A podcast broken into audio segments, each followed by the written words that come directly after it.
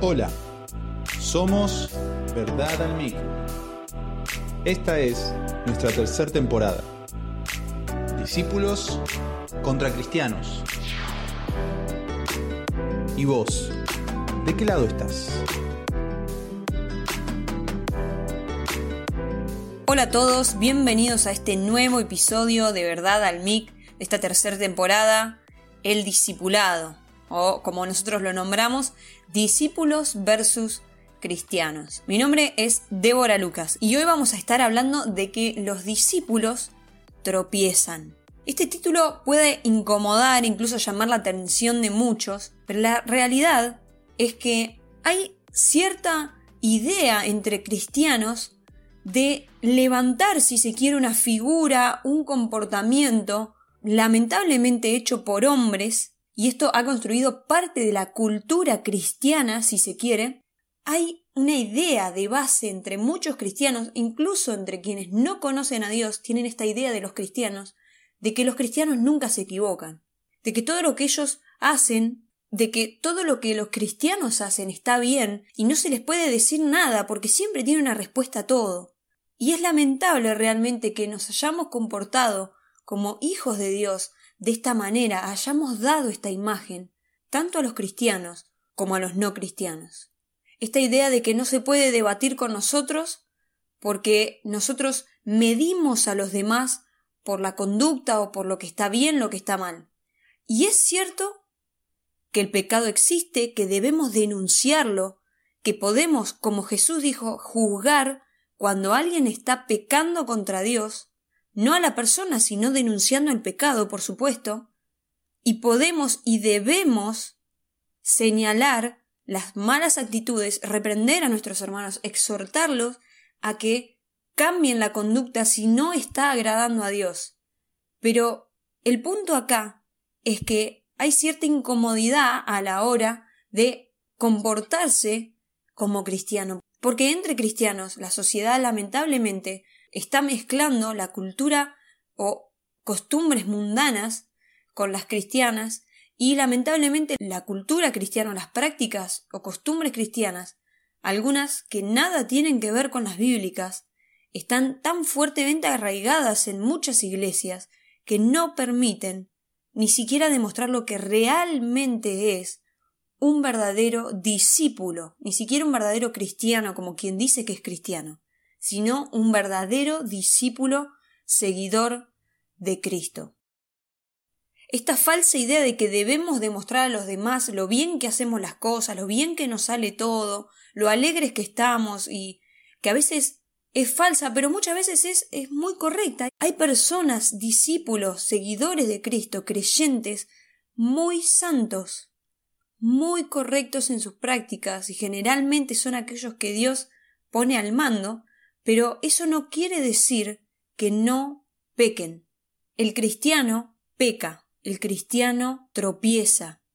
Y esto no debe ser una cuestión de vergüenza en el sentido de que nos impulse a ocultar nuestra vida o a no animarnos a caminar con Cristo, a tomar ciertas decisiones cruciales en nuestra vida y cambiar nuestra conducta de manera que los demás lo vean, porque tengamos esta idea de que no debo demostrar a los demás que me equivoco.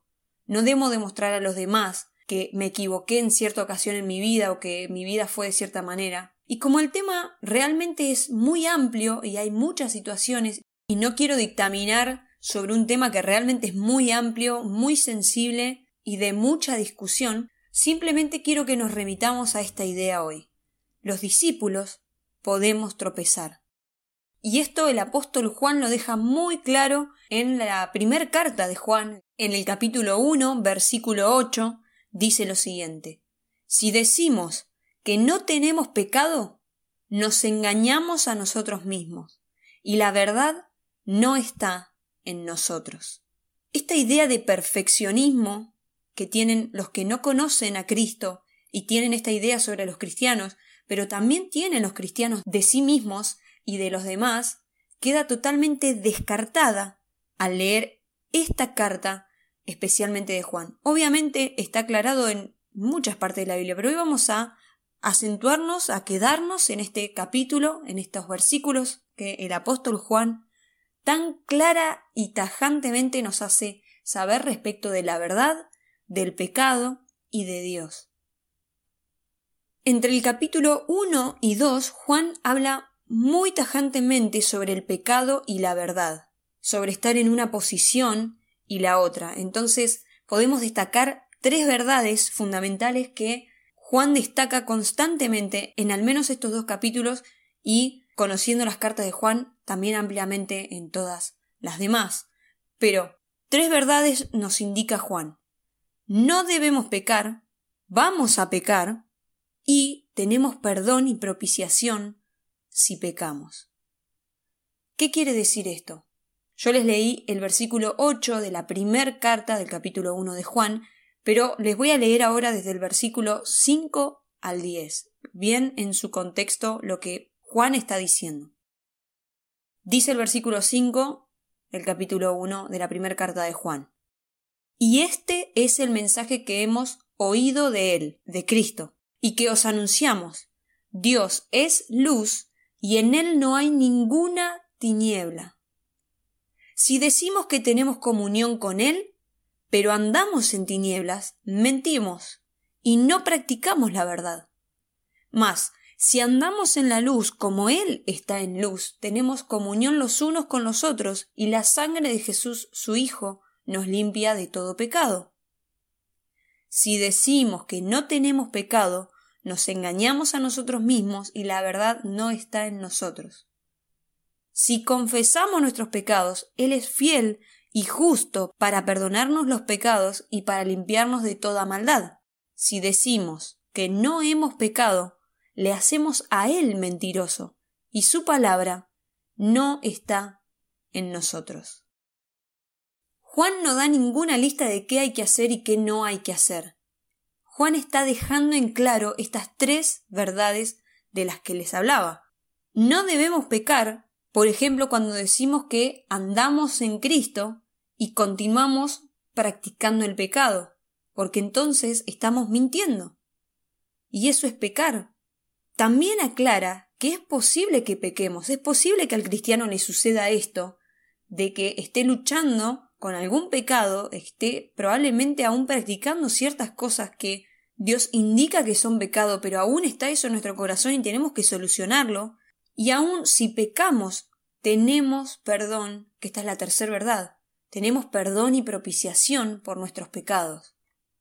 El pastor que escribe este artículo se llama Ken Jones y la idea central que él nos está queriendo hacer saber, trayéndonos esta palabra, es que los cristianos pecan.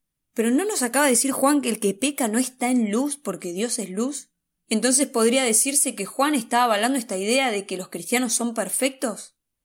No, todo lo contrario, somos seres humanos, iguales que otros, hemos sido perdonados, redimidos, rescatados por la obra redentora de Cristo, el cual nos hizo justos delante de Dios, y eso no fue ningún mérito nuestro. Entonces, naturalmente hoy, ¿por qué pecamos? Bueno, aquellos que tenemos la fe de Jesús, es decir, la fe salvadora, a través de la cual Dios nos ha dado la salvación que es en Cristo Jesús, seguimos siendo seres humanos. No alcanzamos la perfección, porque en nuestra carne está el pecado, esto lo dice Pablo muy bien en Romanos, y la realidad es que no podemos abandonar 100% el pecado. Si Cristo nos santifica día a día, si, si somos sus discípulos, vamos a poder, gracias a la gracia inmensa de Dios y a su misericordia, cambiar nuestras actitudes pecaminosas y caminar en función de Cristo, en los pasos del Maestro. Pero nuestra justificación o buena posición delante de Dios no se debe a una cuestión actual de justicia que tengamos hoy delante de Dios. Sí, Cristo nos representa como justos y santos, pero actualmente en nuestra carne habita el pecado, lamentablemente, y podemos, lamentablemente, pecar. En ese sentido, este pastor nos dice que los cristianos pecan. No que podamos perseverar en el pecado ni en las conductas pecaminosas, eso también lo aclara Juan en su carta, pero sí que podemos caer en pecado. Y en caer en pecado me refiero a probablemente por un lapso de tiempo, mantener ciertas conductas que nos lleven, lamentablemente, a actos o pensamientos pecaminosos. Es importante que los cristianos entendamos cómo funciona la justicia de Cristo en nuestra vida, en nuestro corazón. No es nuestra justicia, no son nuestras obras las que nos llevan a la salvación ni a la santificación, sino que es la justicia de Cristo imputada en nuestro corazón la que nos hace, por consecuencia, más santos cada día. Incluso si nos equivocáramos y cayéramos en pecado, si mantuviéramos por un tiempo cierta conducta pecaminosa, eso le llevaría gloria a Dios, porque de eso no vamos a sacar nada más que el dolor que nos produce el pecado, que, si somos de Cristo, nos lleva a darle gloria a Dios. Pero si no somos de Cristo, seguramente continuemos nuestra vida en esa conducta pecaminosa, probablemente creyendo que Dios aprueba eso. porque bueno? Porque los cristianos pecamos y no hay problema. No ese es el sentido del mensaje.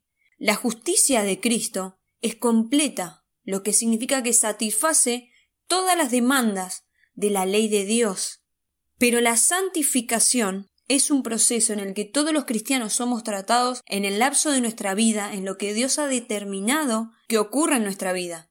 Y lamentablemente sí, con nuestro cuerpo en donde aún habita el pecado, lamentablemente está la posibilidad de equivocarnos y de pecar. Y el punto acá es que, aún siendo de Dios, perteneciendo a Él, siendo sus hijos, esto es posible. Al principio les comentaba sobre esta idea que hay entre cristianos de tener que ser perfectos y de que si alguien se equivoca en una cosita o tiene una actitud que no va, a veces son tremendamente juzgados y rechazados aquellos cristianos que se equivocan. Pero, hermanos, esto no puede suceder entre cristianos. Si creemos, como dice la Biblia, como está escrito, que Cristo es nuestro Redentor, que Cristo es quien nos representa delante de Dios, que es Él el que nos justifica y nos santifica y nos va a glorificar, entonces tengamos en cuenta estas palabras que Juan nos dijo. Si decimos que tenemos comunión con Él, pero andamos en tinieblas, mentimos y no practicamos la verdad. Cualquiera puede decir que es cristiano y comportarse más o menos bien, e ir a la iglesia y tener una conducta dentro de todo lo que se dice más o menos cristiano. Pero no puede cualquier persona andar en luz, porque esto significa que un discípulo que anda en luz sabe que se equivoca, sabe que puede tropezar, sabe que hay pecado aún en su corazón que debe corregirlo, con la ayuda del Espíritu Santo, por supuesto, y caminando cada día alimentándose de la palabra y la oración, de la comunión, esta que Juan nos cuenta, con Jesús. No podemos sostener imágenes que nada tienen que ver con seguir a Cristo, que es esto de decir yo no me equivoco, porque yo soy cristiano, soy el que hace bien las cosas. Me he encontrado con muchas personas que usan de excusa decir que son cristianos, para no involucrarse con otras personas, o por vergüenza de llevar el Evangelio a ciertas personas, que usan de excusa el ser cristianos para, de alguna manera, protegerse como si fuese un escudo ante ciertos temas, ciertas charlas. Y la verdad que esto es muy triste y yo he sido así, me arrepiento. Incluso, por ejemplo, de personas cristianas, por supuesto, hijos de pastores o de pastores mismos, decir, no, yo soy cristiano, yo soy hijo de pastor, yo soy pastor, como si fuese un título que nos librara del pecado. Y la verdad es que ninguna posición en el mundo, ni hijo de, ni perteneciente de, nada nos libra del pecado, porque la Biblia aclara que todos somos pecadores. Pero el mensaje del Evangelio es el siguiente. Arrepiéntanse del pecado porque hay perdón en Cristo. Cristo es la propiciación única. Es el único que puede cargar con nuestros pecados y puede hacernos justos delante de Dios. Entonces, hermanos, si hemos entendido el mensaje del Evangelio, ¿por qué continuamos juzgando a aquellos que se equivocan? ¿Por qué tenemos vergüenza de confesar nuestros pecados? ¿Por qué los escondemos? Juan nos delata a aquellos que hacemos estas cosas y dice el que dice que es cristiano y encima sigue en pecado es un mentiroso. Se engaña a sí mismo y no está la verdad en él, dice. Pero si confesamos nuestros pecados, Cristo, Cristo es fiel y justo para perdonar nuestros pecados y limpiarnos de toda maldad, no las personas. Si vos entendés que tu condición es igual o peor que la de el mismo que juzgás porque ves que se equivoca o no tiene una actitud que corresponda a una figura cristiana, acércate.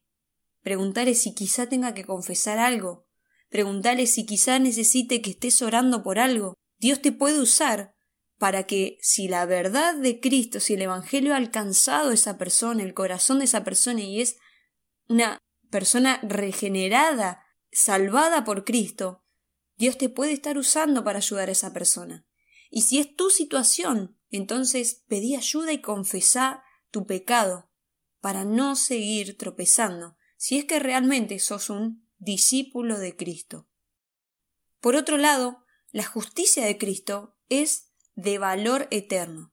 Esto significa que nunca se acaba, si pecamos, no se termina la justicia de Cristo ahí y se perdió la salvación y ya no hay nada más que hacer y hay que volver a recibir a Cristo para volver a ganarnos la justicia de Cristo y que de esta manera Dios nos vuelva a perdonar todos los pecados. No funciona así. La obra de Cristo es completa, lo que significa que si te arrepentiste de tus pecados y has sido regenerado tu corazón, has sido llamado todos tus pecados, los que has cometido, los que probablemente estés cometiendo y los que vayas a hacer en el resto de tu vida, ya están perdonados. Por la eternidad están perdonados. Esa es la fe del cristiano, en que nuestra fe, nuestra vida, descansa en las manos de aquel que ya hizo una obra que está completa en tiempo y forma. Cristo completó la obra redentora. No está viendo a ver a quienes perdona y a ver si su sacrificio más o menos le alcanzó para los que escuchan y se van sumando los cristianos y él va repartiendo de ese perdón y esa obra. No, a los suyos vino y de los suyos ninguno perdió, nos dicen los evangelios.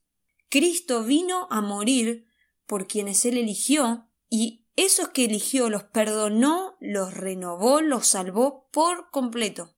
Una fe que realmente descansa en esta obra completa de Cristo entiende que probablemente se siga equivocando, pero no como algo para descansar y decir, bueno, no hay ningún problema, total, yo ya estoy perdonada, voy a seguir con este pensamiento que, bueno, dice la Biblia que no está bien o que es pecado, pero no importa, yo voy a continuar acá porque yo ya sé que Dios ya me perdonó.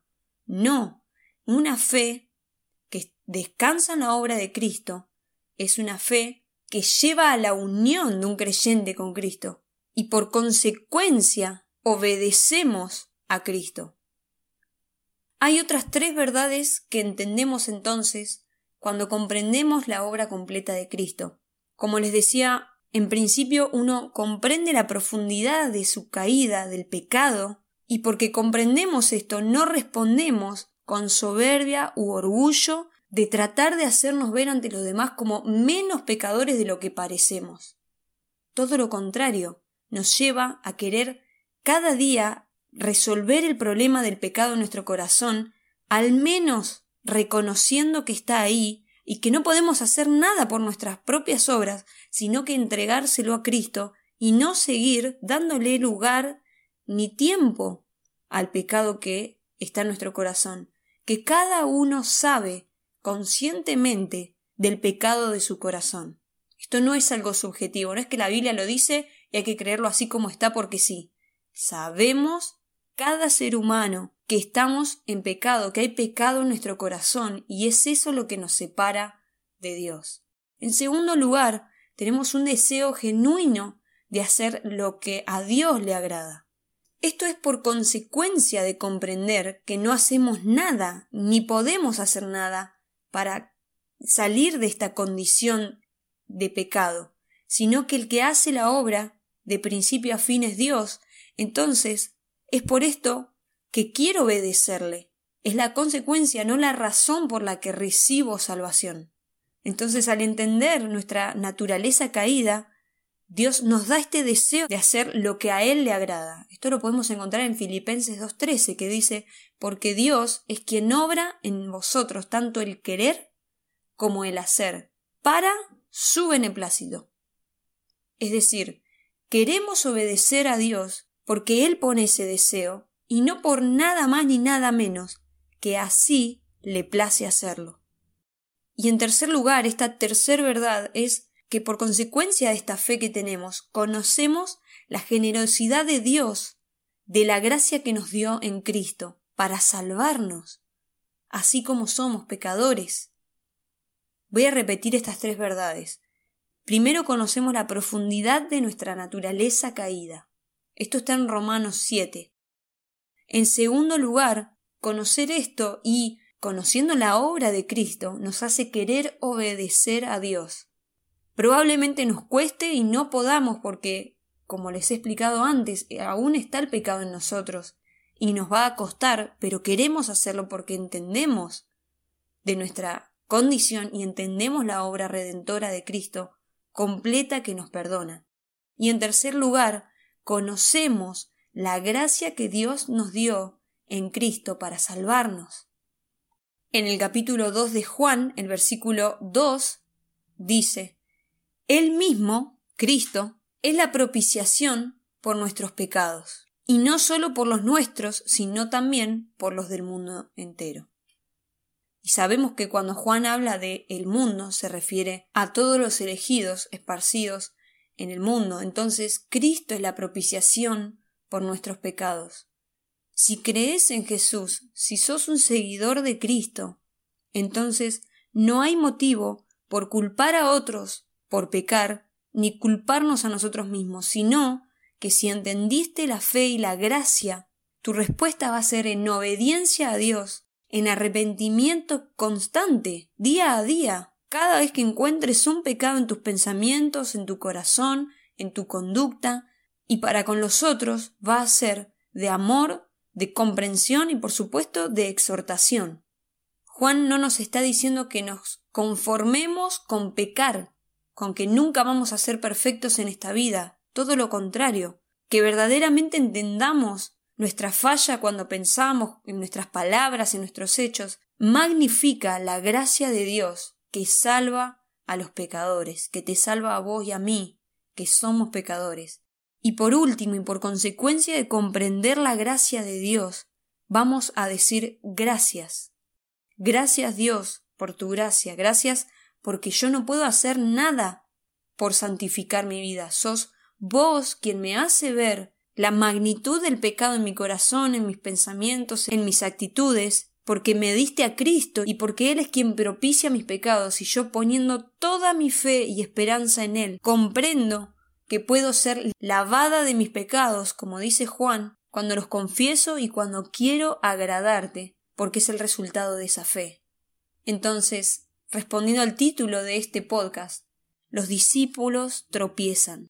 Pero Dios usa estos tropiezos que a veces tenemos para llevarle gloria a Él en primer lugar y en segundo lugar para mostrarnos aún más su gracia.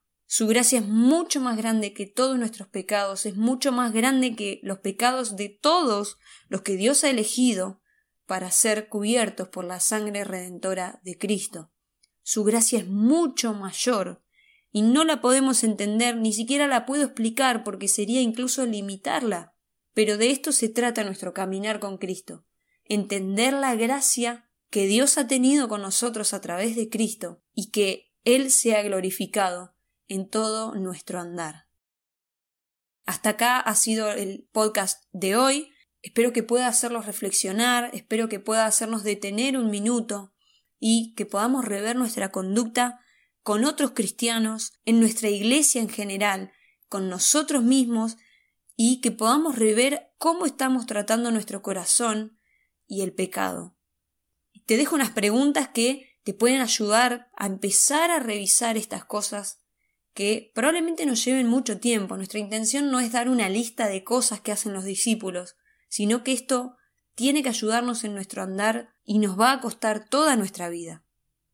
Y las preguntas son ¿estás juzgando a otros? ¿Estás mirando cómo otros se equivocan? antes que ver tus equivocaciones? Cuando ves tus equivocaciones, ¿buscas excusas de por qué te estás comportando o pensando de esa manera? ¿Buscas en la palabra si estás firme en esos pensamientos en la palabra o estás firme en ideas quizá orgullosas, egoístas, en querer dar una imagen de cristiano que nada tiene que ver con mostrar la gracia de Dios? Bueno, todo esto nos va a ayudar a revisar nuestro corazón y a entender que es posible que los discípulos tropiecen y no es motivo para juzgar a otros ni para continuar de esta manera nuestro andar, sino que como buenos aprendedores de nuestro Maestro Jesucristo podamos andar como Él anduvo. Gracias por estar ahí y nos escuchamos en un próximo podcast. Hasta la próxima. Esto fue Verdad al MIC. Si te gustó, compartilo con otros y no te pierdas nuestro próximo episodio.